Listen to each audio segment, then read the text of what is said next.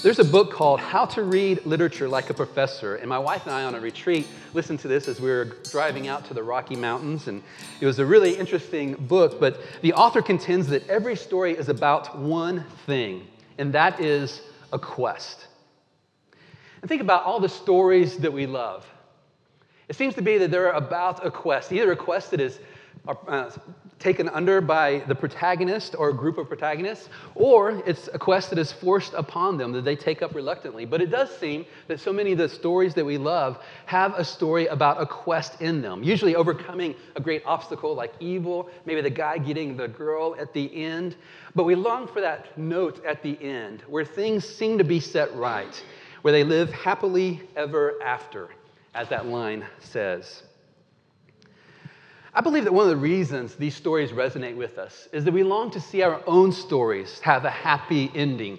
We, we love to see the tension in our own lives resolved, and we look at the world around us and we just see how it could be so much better, and we long for someone to be able to come and to set things to right. And so I want to ask the question this morning what if there really is a fairy tale ending to all of history? The scriptures speak about God coming to set this world to right a broken creation, a fallen creation, a, rebellious creation, and God calling Abraham and promising that through him and his family he would bring blessing to this world, and to see how that culminates in the person of Jesus Christ. It's a magical story. And that hero, Jesus Christ, some people don't know, actually has, at the end of all of history, a marriage celebration with his bride, the church. And so we're going to look at a passage in the book of Revelation today that tells us about what's called the marriage supper of the Lamb. And so, as we get ready to look at this, if you're new to Christianity, I want to invite you into this story to hear how uh, John in Revelation uh, gives us this vision of this eternal celebration that's taking place. And if you are a seasoned follower of Christ, I think you're going to be encouraged and reminded to sink your roots deep into this story and to heighten your anticipation of it. So, what I want to do is just to read through this passage, and then we'll go back and just pick it apart verse by verse. This is how it begins Revelation chapter 19, verse 6. Then I heard what seemed to be the voice of a great multitude, like the roar of many waters, and like the sound of mighty peals of thunder crying out, Hallelujah! For the Lord our God, the Almighty, reigns. Let us rejoice and exult and give him the glory. For the marriage of the Lamb has come, and his bride has made herself ready. It was granted to her to clothe herself with fine linen, bright and pure, for the fine linen is the precious deeds of the saints.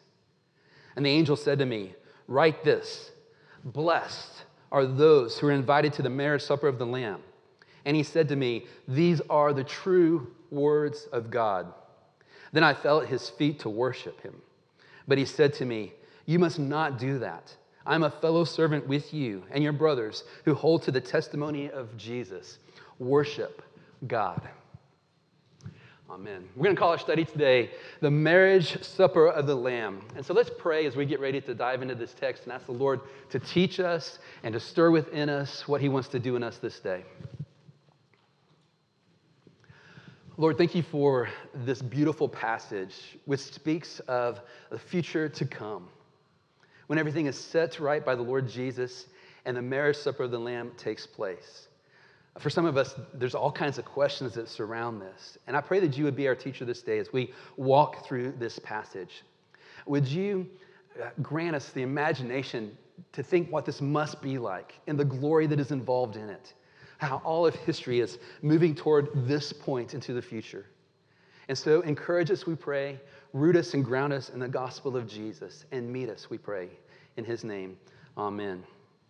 Well, this is the last in our series on love, sexuality, and the body. And we've spent nine weeks, so this is the ninth week, going through what we are calling kind of a biblical theology of relationships. And we're thinking about how the gospel shapes and transforms our relationships. And if you missed any of these, I want to let you know they're all up online. And I'd encourage you to go back and, and listen to those if you've missed some. But let's begin with verse 6. Notice what you're supposed to hear as John paints this picture. He says, Then I heard what seemed to be the voice of a great multitude, like the roar of many waters, and like the sound of mighty peals of thunder. As I was thinking about this, trying to imagine what it must be like, I'm, I'm thinking about that moment when Texas A&M knocked off number one Alabama in our own stadium, and it was deafening. The noise was so great, and he and here the, the revelator talks about the voice of a great multitude. He's trying to stack metaphors on top of one another the roar of many waters, the sound of mighty peals of thunder. In other words, what he's saying is that what comes next is deafening. He's piling these metaphors on just to give us a sense of the volume coming out. And what is said is this Hallelujah! For the Lord our God, the Almighty reigns. Let us rejoice and exult and give him the glory. For the marriage of the Lamb has come, and his bride has made herself ready. What amazing words. They start out with that word hallelujah. We've used that in our songs already today. That song hallelujah is um, taken from the Hebrew language, which basically means praise Yah, and Yah being a shortened form of the word Yahweh, which is the name by which God made himself known to the nation of Israel. So praise Yahweh. Hallelujah. And so they're singing hallelujah for several different reasons. The first one, they insist, the Lord our God, the Almighty reigns. We sang those beautiful words earlier in our service. They're certain here, and they're rejoicing in the absolute sovereignty of God and bringing history to this climax. And the next thing they say is, Let us rejoice and exult and give him glory, for the marriage of the Lamb has come. We hear this and we're thinking, that's really interesting because we don't think about lambs normally being married. And the people listening to this originally probably would have thought the sacrificial lamb, going all the way back to the time of the Exodus, when the lamb was sacrificed and the people were liberated from political slavery and, and ushered towards the promised land by God. That sacrificial lamb was an image used by John the Baptist when he announced the presence of Jesus among them. He was out baptizing, and it says the next day, he, that is John the Baptist, saw Jesus coming toward him and said, Behold, the Lamb of God who takes away the sins of the world. So, in the book of Revelation, talks about the marriage supper of the Lamb. It's pointing us to the Lord Jesus. In fact, the book of Revelation calls Jesus the Lamb some 28 times. Over and over again, Jesus is described as the Lamb. And the very first example of this is in the book of Revelation, chapter 5. And this is what John says as he sees this vision of the Lamb initially. Then I saw on the right hand of him who was seated on the throne a scroll written within and on the back, sealed with seven seals. So he has this vision of God, and he's holding this, this sacred text, and it's a scroll. It is sealed with seven seals. And this scroll is the salvation of God coming through judgment and the purification of this world. And it's sealed with seven seals. And he said, I saw a mighty angel proclaiming with a loud voice, Who is worthy to open the scroll and to break its seals? So, this vision of God holding this sacred scroll of his decrees, sealed seven times over, and this angel making the announcement, Who is worthy? to open this scroll and to break its seals. And John tells us no one in heaven or on earth or under the earth was able to open the scroll or to look into it. And I began to weep loudly because no one was found worthy to open the scroll or to look into it. And one of the elders said to me, Weep no more. Behold, the lion of the tribe of Judah, the root of David, has conquered so that he can open the scroll and its seven seals. Here, John hears one of the elders speak to him and says to him, Look, the lion, the lion of the tribe of Judah, one of the designations of the coming Messiah, the root of David, that promised king who would come and conquer, says, Look at this lion. He has conquered so that he can open the scroll and its seven seals. And between the throne and the four living creatures, and among the elders, I saw a lamb standing as though it had been slain. You see what's going on here? It's really interesting. The elder says, Look, behold the lion. And so John wipes the tears from his eyes and he looks up. And instead of a lion, he sees a lamb, a slaughtered lamb. But the slaughtered lamb is standing and he has conquered. And he went out and took the scroll from the right hand of him who, seated on the, who was seated on the throne. And he had taken the scroll. I'm sorry, and when he had taken the scroll, the four living creatures and the 24 elders fell down before the Lamb, each holding a harp and golden bowls full of incense, which are the prayers of the saints. And they sang a new song, saying, Worthy are you to take the scroll and to open its seals, for you were slain. And by your blood, you ransomed people for God from every tribe and language and people and nation. And you have made them a kingdom and priests to our God, and they shall reign on the earth. What a beautiful picture. The Lamb, the one who is worthy to open these decrees of God. And you see creation falling before him, saying to him, Worthy are you because you were slain, and you redeemed people from all over this world. So when we get to chapter 19, and we're told that the marriage of the Lamb has come, we've already been primed to know this is a high point of all history, where it's all barreling towards Jesus Christ, this one who has conquered, is becoming married. And it tells us here that his bride has made herself ready. And this is interesting. If you read the Gospels, you know that Jesus did not have a bride during the days of his uh, earthly pilgrimage. He did not take a, a woman to himself. He was a single man to the day that he died. And yet, we're told that Jesus, this lamb, takes to himself a bride. If you were with us earlier in this series, you remember when we looked at the book of Ephesians, and there the Apostle Paul is giving instructions to husbands and wives on how to live to, together with one another and to treat one another. And then he quotes the book of Genesis. Therefore, a man shall leave his father and his mother and hold fast to his wife, and the two shall become one flesh. That's the verse that is spoken of in Genesis chapter 2 when God brings Eve to Adam. And he says, This is what's going to happen. They're going to become one flesh. And then Paul makes a commentary on this verse. And he said, This mystery is profound. And I'm saying that it refers to Christ and the church. And we say, well, wait a minute, I thought you were talking about Adam and Eve, that first couple that God established as kings and queens over his kingdom. And Paul would probably wink at us and says, well, I am speaking of that.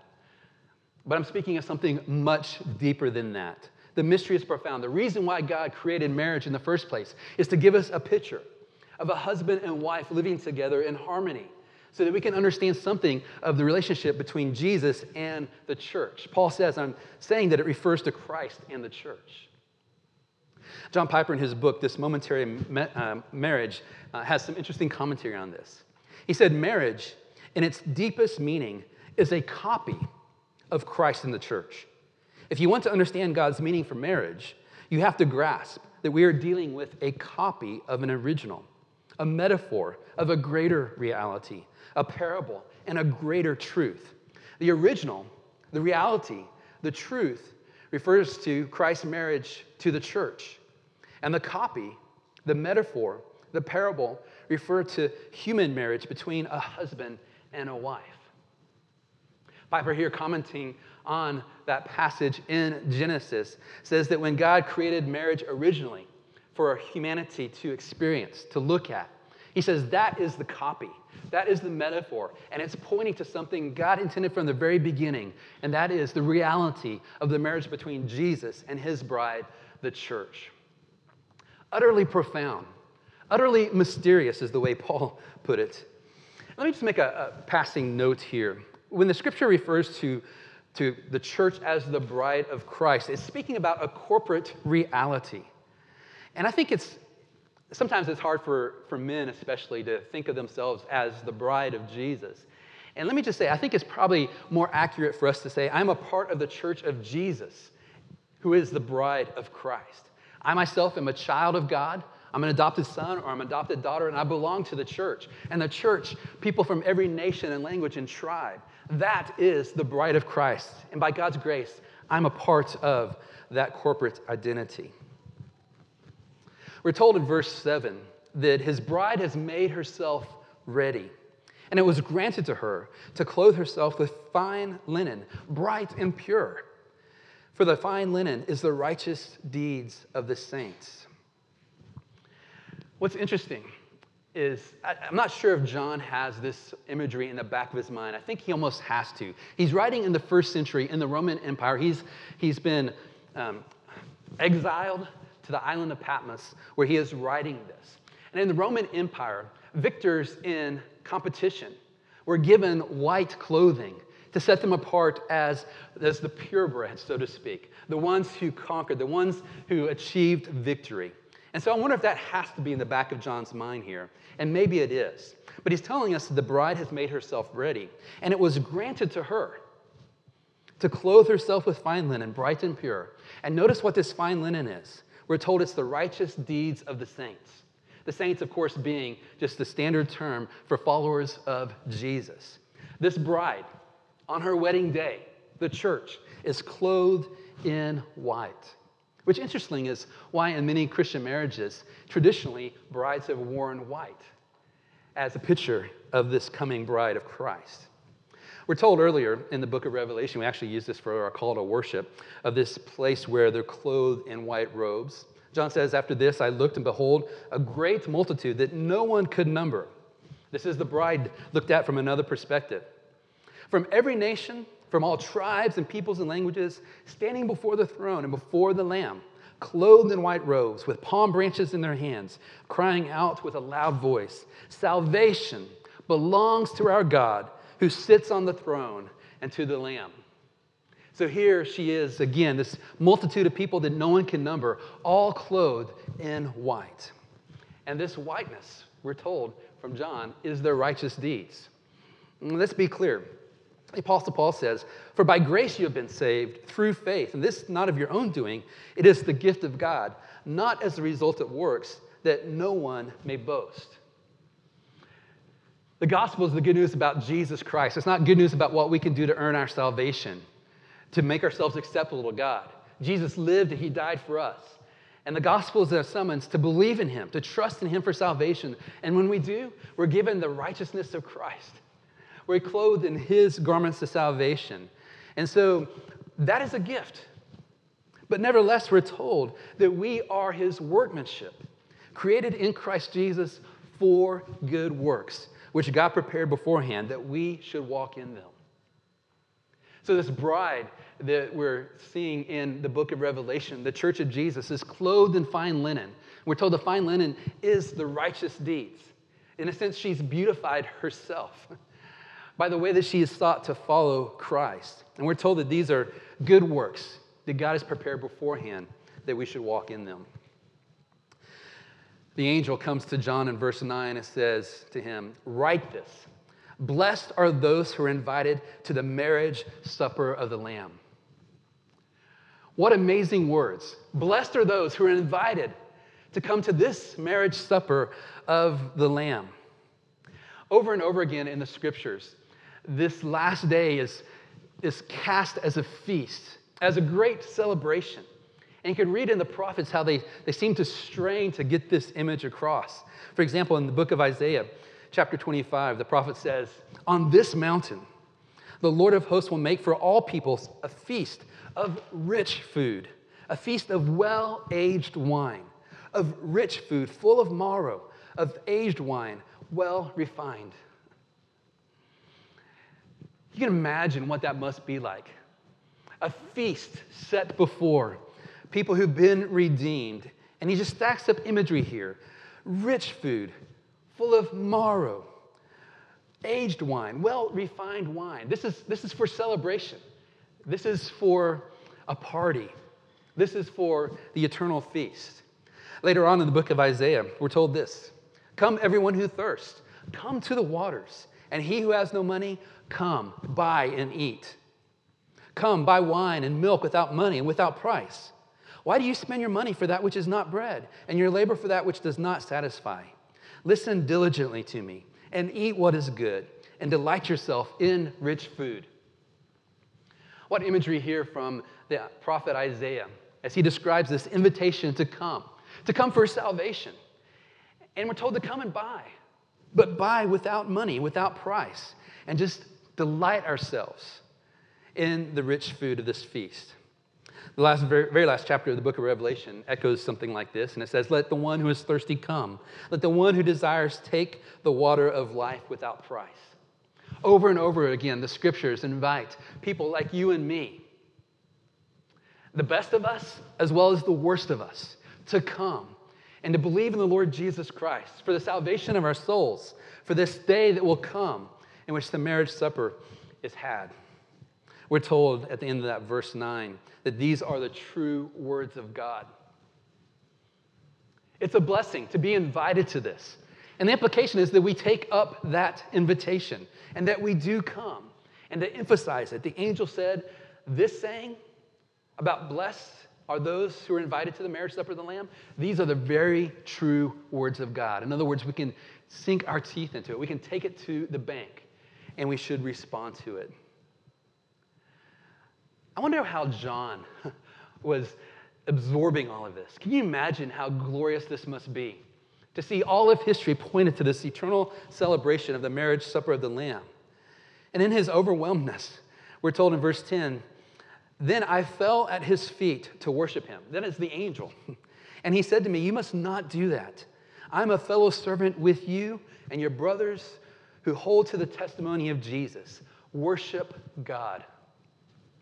Two times in the book of Revelation, John is so overwhelmed at this heavenly creature standing before him that he just falls down to worship it. What beauty this being must be.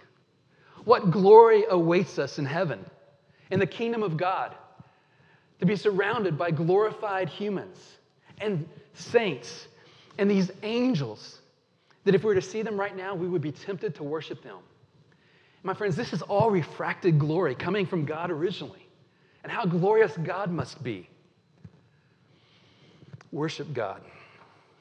So let me summarize really our whole series for us like this The reason God created love, sexuality, and the body is to point us to the greater reality, the eternal celebration of the marriage of the Lord Jesus and his bride, the church. This is what's coming. This is why God gave us the picture to begin with of marriage. So, a couple points of application. the first one is this let's accept this gracious invitation. I mean, if we're invited to come, if we're invited to come to this marriage supper, not because of our own merits, but because of the free grace of God lavished on us in Christ, then why wouldn't we accept that invitation? Why wouldn't we send in our RSVP by believing in the Lord Jesus Christ Himself? How tragic it would be to arrive before the throne of God and to have not received this invitation. Interestingly, in the Gospels, Jesus talks about this coming feast in so many different ways. And in it, he gives us an idea of God's heart for people to come. Listen to what Jesus says. Actually, this is Luke telling us uh, about what the context is of what Jesus says. When one of those who reclined at table with him heard these things, he said to him, that is to Jesus, Blessed is everyone who will eat bread in the kingdom of God. So Jesus has been teaching. They're sitting around a table feasting, and someone says, Blessed is everyone who will eat bread in the kingdom of God. And no doubt, they will be blessed. We will be greatly blessed. But listen to how Jesus responds. But he said to him, A man once gave a great banquet and invited many. And at this time of the banquet, he sent his servant to say to those who'd been invited, Come, for everything is now ready. But they all alike began to make excuses. The first said to him, I have bought a field and I must go out and see it. Please have me excused. And another said, I have bought five yoke of oxen and I go to examine them. Please have me excused. And another said, I have married a wife and therefore I cannot come. Excuse after excuse after excuse is given. So the servant came and reported these things to his master. And the master of the house became angry and said to the servant, Go out quickly to the streets and the lanes of the city and bring in the poor and the crippled and the blind and the lame. And the servant said, Sir, what you have commanded has been done, and still there is room. And the master said to the servant, Go out to the highways and the hedges and compel people to come in, that my house may be filled. In the original context, Jesus was talking really about the rejection of his own people and wanting to have this celebration, this banquet. And so he says, Go out and invite whoever you can find because we want this house filled. And so the invitation comes to you and to me. No matter what we've done, no matter how we have failed, God or ourselves or other people, the invitation is to come and to receive this invitation and to not be found among those who received the invitation but never accepted it, never really wanted to go to it. We're told that basically we receive this invitation by believing in Jesus. You know these words from the Gospel of John For God so loved the world that he gave his one and only Son, that whoever believes in him might not perish, but have eternal life. We send in our RSVP, so to speak, by believing in Jesus, by placing our trust in him and seeking to follow him all the days of our life. So that's the first point of application. Let's receive that gracious invitation for ourselves. Here's the second one let's adorn the gospel with our lives. We're told that this bride, this collection of redeemed people who are the church, comes to this marriage supper of the Lamb, adorned in fine white linen. And these are the righteous deeds that they have performed. Remember, we're told that in Revelation 19. And so when I say let us adorn the gospel by our lives, we're not saying that we can make the gospel itself more beautiful, but we're simply called to respond to what God has done for us and what the Bible calls the obedience of faith and to seek to live as followers of Jesus in this world and to adorn our lives with good works. Listen to how Paul puts it in the book of Titus. He says that in everything they may adorn the doctrine of God our Savior.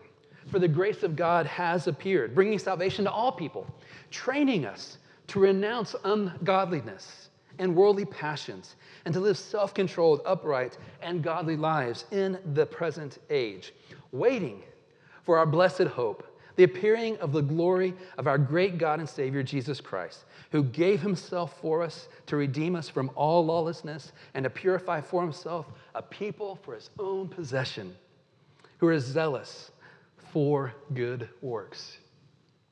Do you see what he said? He said, The grace of God teaches us to say no to ungodliness and to say yes to Christ likeness. And God has, has redeemed us so that we can be zealous for good works. And the good news, my friends, is God sees each and every good deed that we do.